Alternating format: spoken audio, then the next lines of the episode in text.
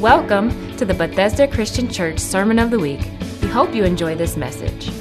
For more information about this podcast and other resources, visit yourbcc.org or download our mobile app from the App Store. I received some emails this week, you know, from organizations, and one is the organization that Jay Sekulow runs. I, I couldn't tell you the name of it right off the top of my head, but I'm sure some of you get the emails. And, and as I read it, I'm reading about the terrorism that's going on in our world and the devastation that's going on. And, you know, when it comes to our kids, we get very possessive, right? Protective. And the atrocities that are going on around this globe. We need His Holy Spirit to pour upon us.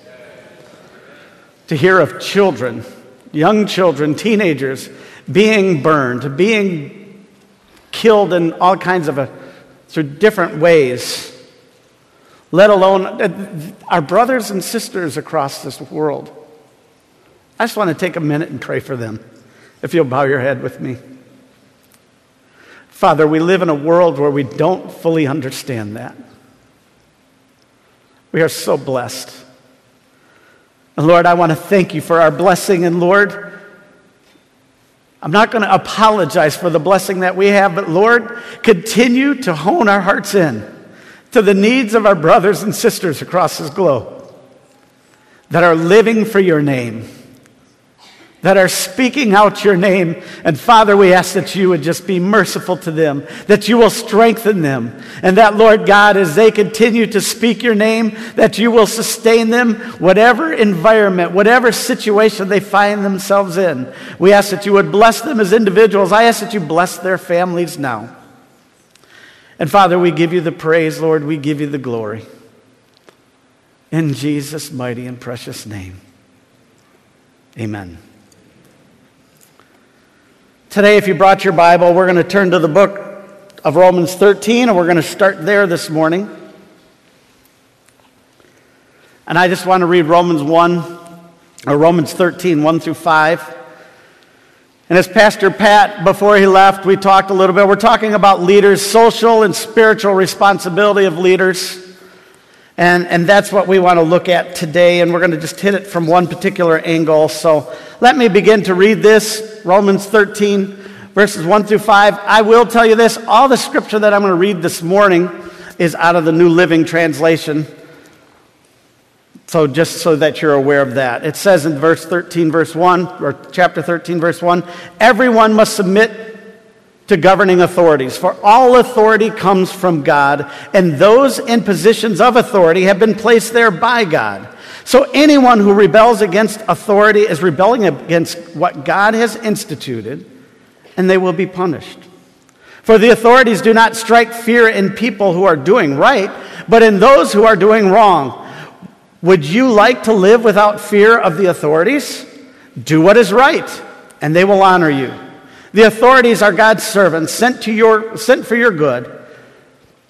But if you are doing wrong, of course you should be afraid, for they have the power to punish you. They are God's servants, sent for the very purpose of punishing those who do what is wrong. So you must submit to them not only to avoid punishment, but also to keep a clear conscience. I think it's safe to say that there's a healthy amount of skepticism concerning government. And I found a quote from President Ronald Reagan, and I was told that it was attributed to him that he said this one time. It says, I think you all know that I've always felt the nine most terrifying words in the English language are I'm from the government and I'm here to help. His cynicism, I think, kind of reflects maybe, maybe our own. I'm not sure. If you agreed with his politics or not, that's not what I'm here to talk to you about today. But I will say one thing I did think he communicated pretty good what I think a lot of people felt. And if we look at it, he hasn't been there in almost 30 years now as a president. So as I take that and I weigh that, I begin to look at the words of the Apostle Paul. And Paul, as we read his words, we discover that, that government really is here to help. And as we think about the role of government in our culture, one of the things that we must do is to try to take off, and, and honestly, I didn't plan to start with this, but maybe this is where it's coming from, is to take off maybe our American lenses and when we talk about government and our, and our minds tend to always focus on our federal government, our state government, maybe even our local government structures. The Apostle Paul didn't have these things in mind when he penned the words that I just read a few minutes ago. So my goal is always to try to make it as relevant as I can to our lives and, and you know, realizing Paul lived in a very different world than what you and I live in. Paul was living in a world that was dominated by the Roman Empire. Paul's counsel was somewhat shocking to the Christians living in Rome. The Roman Empire was one of the most evil and cruel empires to ever rule a larger part of the world. At that time, the Emperor Nero was in control. He took pleasure in killing Christians. In fact, historians tell us that he burned many Christians as torches to light up his garden. Yet, in spite of its cruelty, the, the immorality, the persecution of Christians, Paul said to submit to the government that was there in Rome. His instruction to submit is kind of front, not kind of, his submission or his instruction to submit is front and center of that passage. I, I just want to throw out two other references really quick, if I can, that um, comes out of one is out of Daniel, and it's chapter 4, verse 32. And it said, You will be driven from human society. You will live in the fields and with the wild animals. And you will eat grass like a cow. Seven periods of time will pass while you live this way until you learn that the Most High rules over the kingdoms of the world and gives them to anyone he chooses. This was the words to Nebuchadnezzar.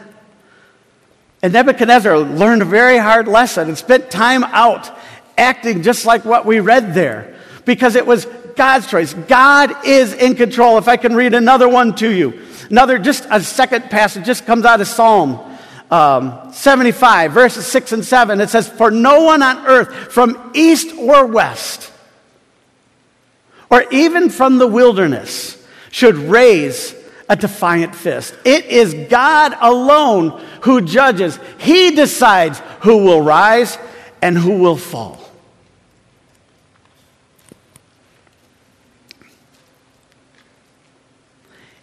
God can even use a corrupt government. He can use ungodly officials. He can use even unjust legislation.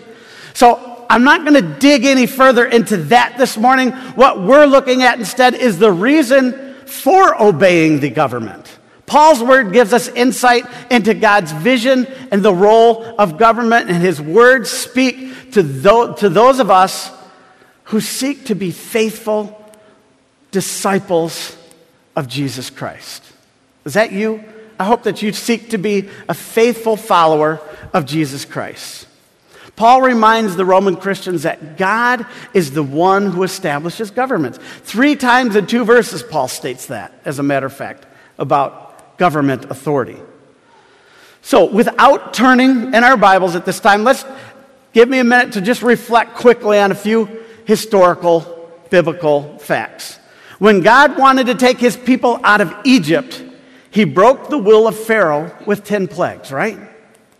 In God's dealings with his people, he used the governments of the world to bring blessing or punishment as needed. The Bible writers acknowledge that God used the Assyrians to destroy Israel. Later, God used Nebuchadnezzar to take the people into captivity in Babylon as punishment for their disobedience. There, they repented and they returned to the Lord. Then God brought in Cyrus, king of the Medes and the Persians, to set his people free and, and place them back into the promised land. The Old Testament indicates that the Lord blessed all people through Cyrus in the book of Isaiah. In the New Testament, God's control of kings and governments continued. See, we got to understand God's timing is always right. Luke's gospel tells us that at a time when the Roman Emperor Augustus, and I'll just say dot, dot, dot, God's Son was to enter the world just as this emperor was issuing a decree that a census should be taken of the entire Roman world. It was a time when the world had the best roads, or had at that time had great roads. It had, it had a postal service. Safe travel, it seemed to be, in, and, and some kind of semblance of law and order. Now, I can't speak to it because I wasn't there, but the Roman government did make things happen. Paul was appealing to the sovereign nature of God, and if we believe nothing else, don't we really ultimately believe God is in control? But I know that question comes up, and you may ask, what about the evil governments? Uh, is God responsible for the power of the communists who tried to stamp out the gospel? Or what about Adolf Hitler? What about Saddam Hussein? Or how about our own immoral, corrupt, uh, crooked politicians that are found in our own government? Is God responsible for their power? Here we see the power of sin at work in God's creation. The fact that any leader, as, as a sinful human, takes authority and abuses it, that's, it's not God's fault for that happening. I, can I paraphrase something that I, I um, saw that Ravi Zacharias has said? He said, The problem with the theocracy is not with God, but with those who represent God when they begin to think they are God. And this holds for our government too. We must be careful that those in our own government don't assume that they have taken God's place. I think some really do believe they have. And I, some, I believe some try to act that way. See, government is not God. And government is a tool given that God uses for his purposes. When Jesus was on trial before Pontius Pilate, he corrected Pilate's false understanding of, of, of his of government authority. Pilate said, Don't you realize that I have the power to either, or I have the power either to free you or to crucify you? But Jesus responded with this in John 19 11. It says, You have no power over me if it were not given to you from above. See, sin is a powerful thing. And the same sin that touches the depths of our heart could touch the depth of even the best human government. One of our biggest hurdles for us to cross in order to have the attitude that Paul describes in these verses in Romans chapter 13 is to see the governing authorities as being established by God. When the Holy Spirit works that conviction us into us, then we will want to submit to the governing authorities that there are. So that's the social side of it. Let's bring it around to the church for a minute. Turn with me to another passage of Scripture, if you will, Hebrews 13.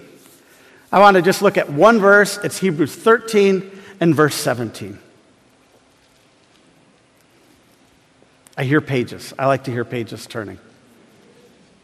I'll give you a moment. Hebrews 13 and verse 17.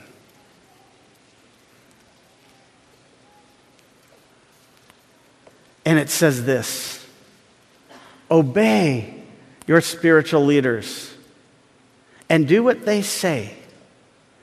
Their work is to watch over your souls, and they are accountable to God. Give them reason to do this with joy and not sorrow, not with sorrow. That would be certain, or that would certainly not be to your benefit.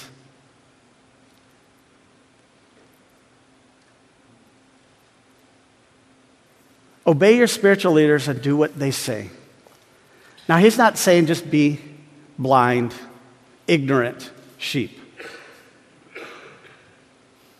We heard that back in last June, almost a year ago now, we're coming up, when Pastor Emeritus Annalie Dunn decided to move, she said she prayed and she felt that the Lord directed her to uh, call on Pastor Pat and Julie to step in and take this. This wasn't just something that just happened because it happened to be the structure that was here. This was something that we believe, that we truly believe. God drove it to this place, directed it to this place.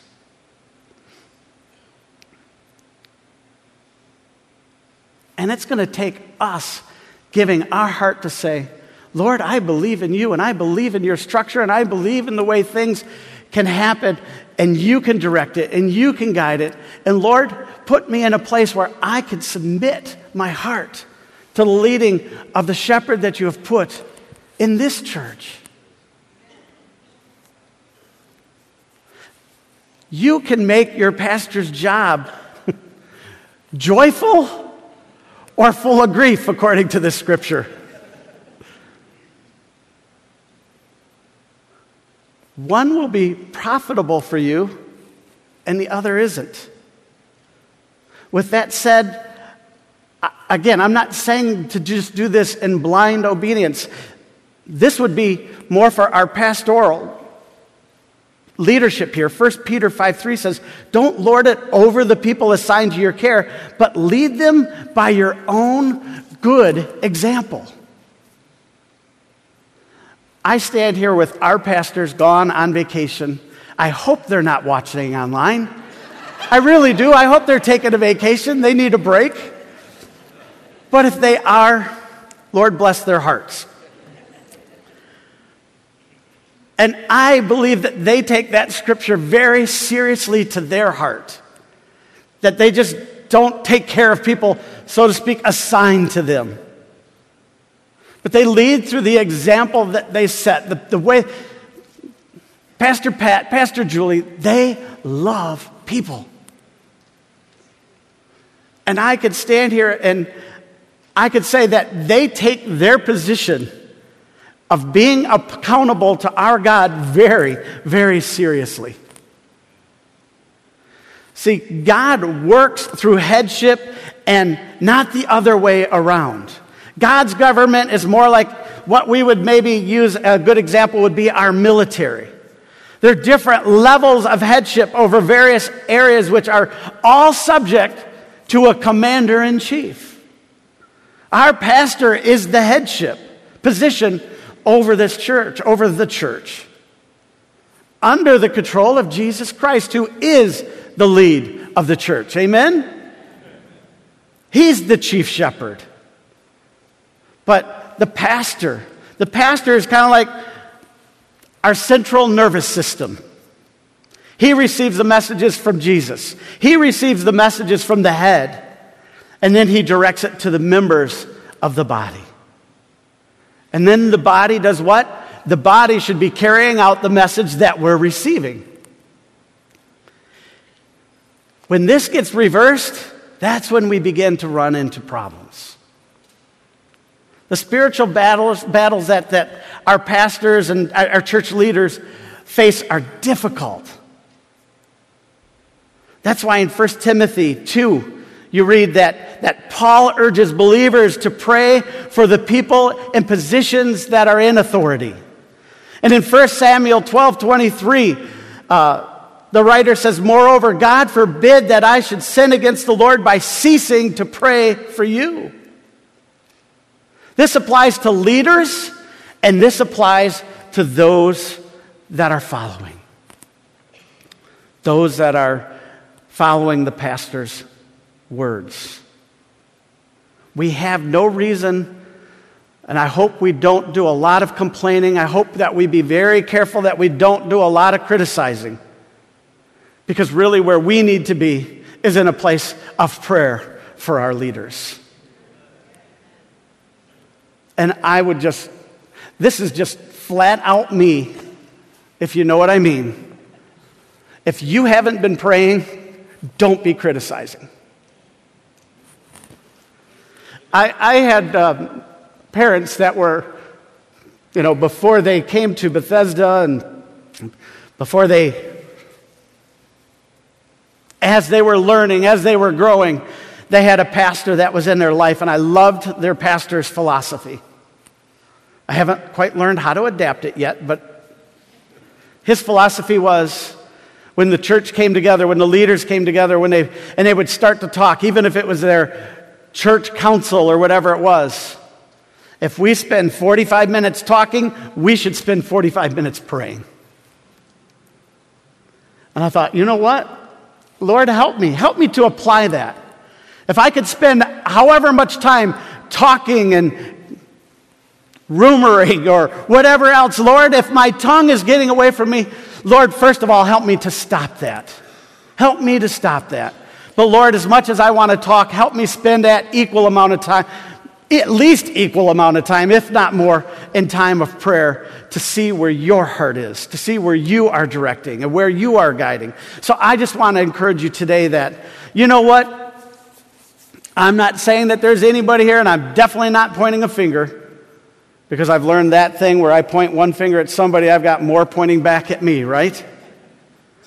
Can you imagine the feeling of support, encouragement, and strength that will be infused into our leaders when they know that their people are praying for them? And I just want to let you know, I just commend those that have been coming out. Last or yesterday morning, we had a group that was out praying again, praying for our leaders, praying for our church, praying for our nation. That's where we need to be. We need to be in that place. We need to be lifting that up before our God on a consistent basis. That was ex- exciting to me to see the people coming together. It's not a huge group of people, but every Tuesday there's a prayer group that gets together at 10:30 and they bring the needs of every prayer request that we get in. I, I pass them on and you know send it to that group, and our leaders in that group take every prayer request and they pray for it. And then beyond that, they take our missions, they take our missionaries, they take our church leaders, they take our Sunday school rooms, they take all kinds of things before the Lord in prayer every single Tuesday. That's an example that I want us all to be thinking about and doing what we can to be a part of it. I understand it's not easy for everybody to be here at 10:30 on a Tuesday morning. I get that. But let's be grateful for those that do, and let's continue to join them in our way of prayer and supporting that. Let our pastors know you're praying for them. When the voices of the people are heard lifting up their voices to God, oh, I'll tell you what. I'll tell you what can happen. Have you ever heard of what a supercharger does to a car engine? You know what I'm talking about. That turbo kicks in or that supercharger will kick in, make it go way faster than it does just as a regular. I never had a supercharger on my engine. I was smart enough to know it'd get me in trouble. But I could take that and understand that because I've been in some automobiles that were really fast to a point of scaring me. And I'm not trying to say it like that, but I'm trying to say, ooh, the blood begins to churn and, you know, you get all these type of feelings and nerves and everything. Like when, when, when God's people are praying for their leaders, oh, we could get them supercharged. We could get them just feeling the excitement of what's going on in the body. I'll tell you what, standing down there and worshiping this morning, I hope you were feeling something stirring inside of you. I hope you were feeling something moving inside of you. Because I'll tell you what, the Lord is moving and the Lord is doing something. And I'm going to believe, and I truly believe, He's doing something in this church. And I am absolutely believing we still have tremendous and great days ahead of us. Absolutely. And I want to be the one in prayer, and I hope that you will join me, that we're praying for our pastors, that they will just have the courage and the boldness and the confidence to continue, and especially the strength to do what we believe and what we know the Lord has called them to do. What a blessing it is to have faithful and loyal people in a church. I consider this group of people that. We have so many faithful, we have so many loyal people here. I just do commend you in that. So, as they're finishing up, they're taking this last few days and enjoying their time away, I'm going to ask that you will continue to pray for our pastors, Pat and Julie, so that when they do stand before the groups that they have a chance to stand before here in this church, whenever he has a chance to maybe go out and speak, or Julie has a chance to go out and speak, or any of our leaders. And you know what? That's, that's the entire staff that we have. And for me, folks, I want to say for every Sunday school teacher that we have sitting in this place, from the, from the youngest of children to the oldest of adults that we have here. For those that are in our nurseries, and they've been over there and they've been pouring out God's word to, to our children in the nursery. Let's pray for them. Let's support them. Let's help them do that too. But it all starts at the headship that we have around here Pastor Pat and Julie. They spend, I'm telling you, they spend a substantial amount of time praying for the work that they do. They're here and they're praying for each and every one of us. They're praying for their leadership team that they have working with them. They're praying for all the different Sunday school teachers, all the different teachers that teach in this place. It doesn't matter at what time, but if you handle the word, I know they're praying for it. See, our desire is for Jesus Christ to be the center of all that we do. And that many will come in to know Jesus Christ as their Lord and Savior. And then when they come in and they have the opportunity to make Jesus Christ their Lord and Savior, then we as a church have a chance to do some discipling, to leading, to directing, to encouraging, to teaching, to strengthening. Let us be a blessing. Because we want to be a blessing to them that, that when they have to um, answer that it will be a joy for them and not sorrow. And that for each and every one of us, it will be a benefit for us. I, I want God's benefits. How about you? Why not? I want His benefit to be in my life. So, you know what? I say, let's do it the way that the Lord has described and prescribed through His Word. Let us make their work a joy. Let us make the church work, the leadership here, a joy. And then we will receive the benefits and the advantage of what God's word says. That's for those that would have asked Jesus Christ in their heart. So if you will bow your head with me right now. I've wrestled with this in my own mind a little bit. Lord, how do we end this time?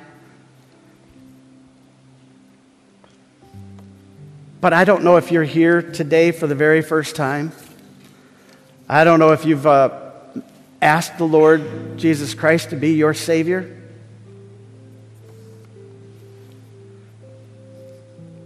But Romans 10 says that if we believe,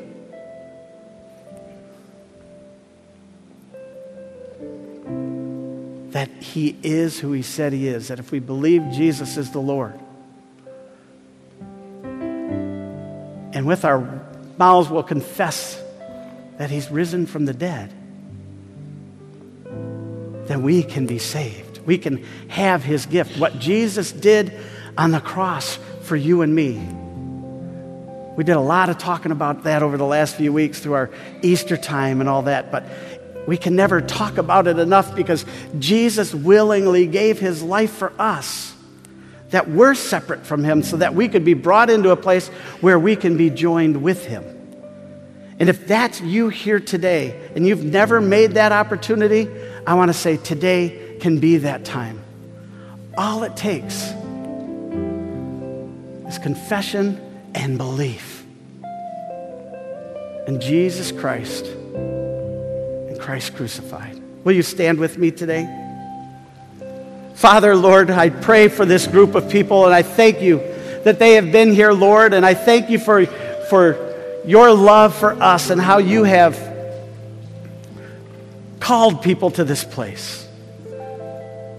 Lord, help us to go back and, and, and look at Romans 13 and understand that, Lord God, you have a design even for government. And Lord, it's mankind that has twisted it, Lord, because that's what man does. Man, separate from you, is going a wrong direction. And Lord, I want to pray for anyone that is in this place today that hasn't made you the Lord of their lives, that today can be that day for salvation for them. That they don't try to do it on their own strength and in their own way, but that there is a loving God. There is a God that loves them so dearly that you made a way for them to be able to come to you through Jesus Christ. And Lord, I just ask that they will make sure, or that they will take time to make sure that they bow their knee before you this day and make you Lord of all. Because, Lord, we don't have the right to proclaim and uh, state that all the scriptures that are, or all the promises of scripture are ours until we make you the Lord of our lives and we follow you in all the ways that we would walk. So, right now, I pray for each heart, Lord. Maybe even those that have strayed a little bit and decided today's a day I need to get back to that path. Lord, I just ask that you would just bless them at this time. Lord, continue to stir in their hearts, continue to stir in their minds that, Lord, they want to be able to claim the promises of your word for them today. Lord, even through all the songs that we sang today, we have to make you Lord of all. So, Lord, I just pray for those today. And Lord, I also pray for those today that are here that have made you their Lord, that do confess that you are their Savior, that you are their leader, that you are the Christ. Lord God, I'm just asking that you continue to bless each and every one of them. That, Lord, as they move out from this place today, that, Lord God, they would be encouraged in their spirit and in their heart. That as they go out today into the world that you have placed us in, that we will be an example, we will be a light, we will be a shining light in this world that you have put us in. To be great examples of followers of Jesus Christ today. Lord, I just ask that you bless each one that is in this place. Keep them, and Lord, as they go, Lord, because we've been in your presence today, your presence, your spirit is here. That, Lord God, we don't walk out of this place different than how we, or that we do walk out different than how we came in that as we step through those back doors and we go out into this world, we understand that you are sending us to a people that need to hear what you've planted inside of us. That we are not ashamed of the gospel and we are able to speak the name of the Lord. We thank you that we're able to do that where we are in this world. Strengthen us, encourage us as we go. And Lord, as each one exits this sanctuary, they will know that you have placed them in the mission field that you have for them as they go. We ask it in your precious and in your mighty name. But before I say amen, I just want to say if you are in a place that you need prayer, that you would desire prayer, especially to make him your Lord, I ask, please come down forward and, and talk with somebody before you go. We would love to pray with you. We would love to help you walk this walk, and we want to be here with you to embrace you and to walk with it. If you've strayed, today is a day you could quit that straying and you could get back to what the Lord has for you. Please take that time. Come forward. We would love to pray with you. We have a number of people that are here that are ready to pray with you. So please make that time before you leave. Amen? All right. And I say, Amen, Lord, and bless this congregation of people in Jesus' name. Amen. God bless you today.